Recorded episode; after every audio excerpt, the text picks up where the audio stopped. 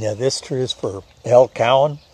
He's a um, World War II Marine, very dear fr- friend of mine. Um, in fact, he was here almost every day after I retired. He'd come out and help do projects.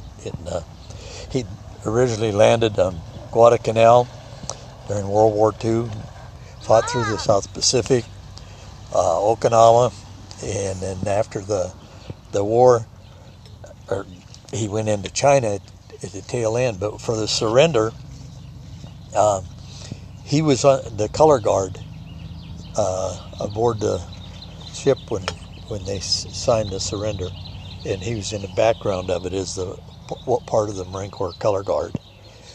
A great guy. Everyone that knew him, he just we traveled a lot together. We went on fishing trips together. We went uh, took him over to uh, the First Marine Division Bodfish camp out one time, and uh, as we were driving in, he didn't know that I was the president of the group, and all the way in they had uh, uh, who's Butthead? What's a Butthead?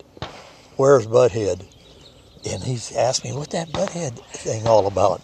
I said, well, you, I don't know, hell, you just have to find out. So as we drove up to the opera house, uh, people started falling in attention around my truck and holler, "Butthead's here!" And it goes back to, to uh, at one time in the Marine Corps, I, for Marine Corps birthday, we were butting heads, uh,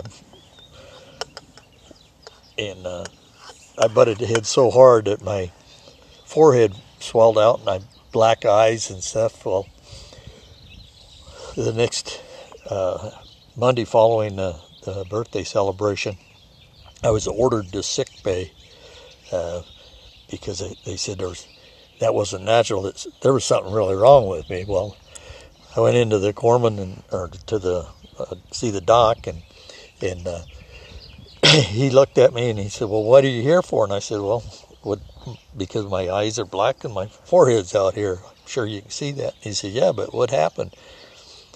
And I told him. So he said, "Oh, you're all right."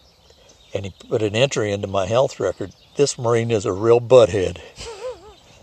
so that was Hal's introduction to me being a butthead, and he, he loved that story for the rest of his life. but he was kind of guy. One day, uh, when Charlie Duncan and Teresa got married out here, uh, big wedding, and then they had a big deal afterwards. Well, Hal and a bunch of us were sitting down the patio, and uh, we had a keg of beer sitting up on this first landing up here. So Hal had been at it quite a while. It was probably close to midnight, and it started as soon as the wedding was over, about two in the afternoon. Well, on his way back, and he had his two hands full uh, uh, of uh, mugs of beer, but one in each hand, and he tripped and rolled down the hill, all the way down, oh the rest my. of the way down the hill to the patio.